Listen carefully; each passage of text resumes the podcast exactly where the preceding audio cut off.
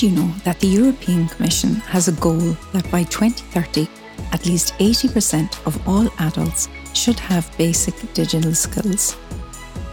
There should be 20 million employed ICT specialists in the EU by then, and more women should also be encouraged to take up jobs in this area.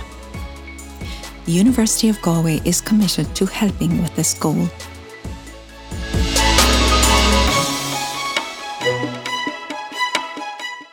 Hello, and welcome to Unlock Your Potential Micro Credentials at the University of Galway. My name is Janice Mulvany Glennon, and I am the lead for Micro Credentials here in Galway.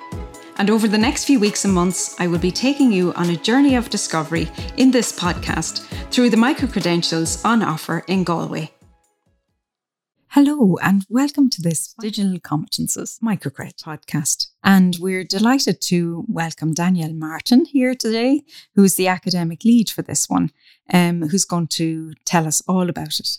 You're very welcome, Danielle. Oh, thank you very much, Janice. It's great to be here. So, Danielle, can you tell our listeners a little bit more um, about yourself?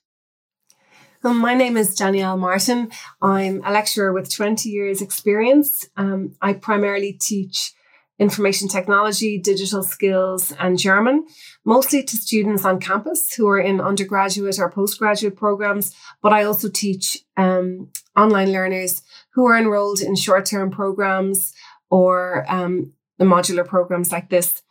My educational background is in languages and computing, and I have a master's degree in digital media development for education. So prior to my time as a lecturer, I worked in Germany for a long period in, in the roles of technical support and technical trainer. So that was a really exciting time.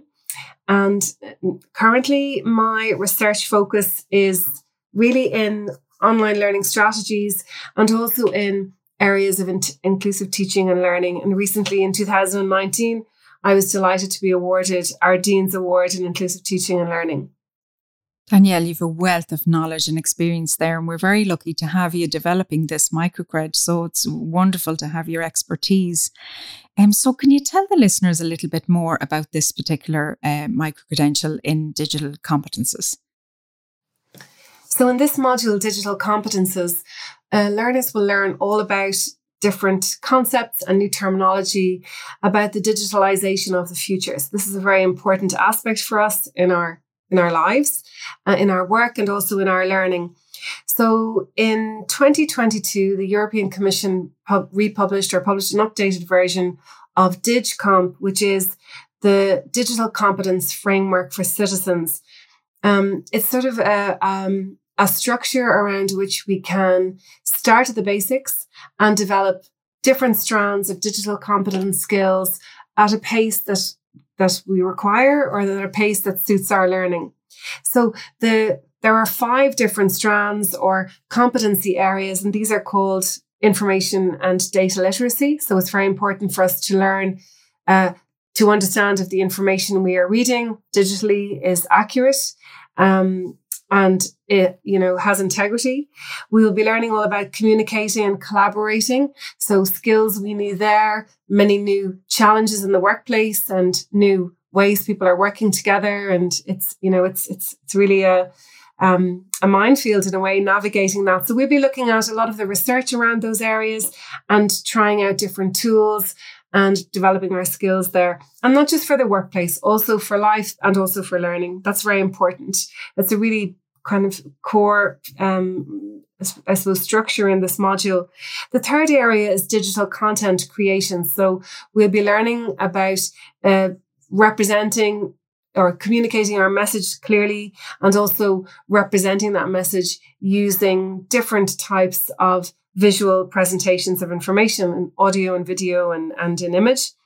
Uh, the next area is safety. So we'll be looking at uh, areas around when we're accessing websites, when we're um, entering our own data, how we can protect our data, and so on, cookies and things like that. And the last area is problem solving. So how we can think about all the data that is being collected and how this is influencing the way service and services and products are being offered to us as consumers and also are being you know structured for us in our world um, as as citizens accessing these technologies. So lots and lots to learn. Um, i guess uh, the area of digital competence can be something that can bring a lot of anxiety. So the course is designed very much uh, with that in mind, that you are supported the whole way through. Some areas might be quite new or might be quite daunting, but there are steps um, in place to make sure um, that, the, that the learning is achieved and is also enjoyable. You know, that's really the most important part. Uh, it's a big commitment for a learner to give this time. And that is a, an aspect that I always try to respect. So I'm not wasting the learner's time with the content or with the assignments. So that, that's sort of the hope. Um, and also that it's flexible. So learners can see what's coming up and can perhaps juggle things um, with what's coming up in their lives effectively so that, again, they're moving forward all the time and achieving steps forward in their journey. Yeah, well, you've answered my question. Next question there, Danielle, very eloquently um, about why a learner might take this module. It sounds like there's a huge amount uh, covered and a lot of benefits to taking the module. So, in order to um, apply for this, are there any uh, prior entry requirements that you need? Honestly, Janice, there are no entry requirements for this course. I, I guess I would ask that the learners enroll in this course with a curiosity around digital technologies and a willingness to engage with all of the materials in printed form or videos and assignments and wherever there is then an issue that they would seek support because that structure is in place. So there would be no reason not to complete the module and then have this, you know, real appreciation and real experience of exploring digital tools and technologies. And hopefully then once the learners exit, they will really feel ready to explore, you know, independently or autonomously, um, more, more and more tools with with a confidence that they didn't have before they started the program. Yeah, no, that's really great. So basically, anybody could take it, um, and you. It sounds like that you have it well paced and well designed, so that you can take the learner slowly through uh, the content. Or if somebody has some bit of knowledge already, maybe they can uh, advance their knowledge through this course. Absolutely, Janice. That's exactly it, and that really there's plenty of scope for catching up or mm-hmm. perhaps you know pushing a little segment of the learning uh, into the future so that you could you know if you had a personal event or so on so it's really designed to to fit with with people's lives very well yeah, so thanks very much for that, Danielle, and for explaining the course. And so, Danielle, thank you very much for joining us today uh, to explain about this digital competences microcred. And we hope that some of the learners out there will take part and benefit from your uh, extensive knowledge and experience. So, thank you, Danielle. Thank you very much, Janice. Bye bye. Bye now. And if you would like to find out more information, please go to our Centre for Adult Learning and Professional Development website and look up microcreds for more details on how to apply. Thanks to our team, David Stafford, Lonith McSherry, and Grania McGrath, for their expertise on producing this podcast. Join us next time for another micro credential.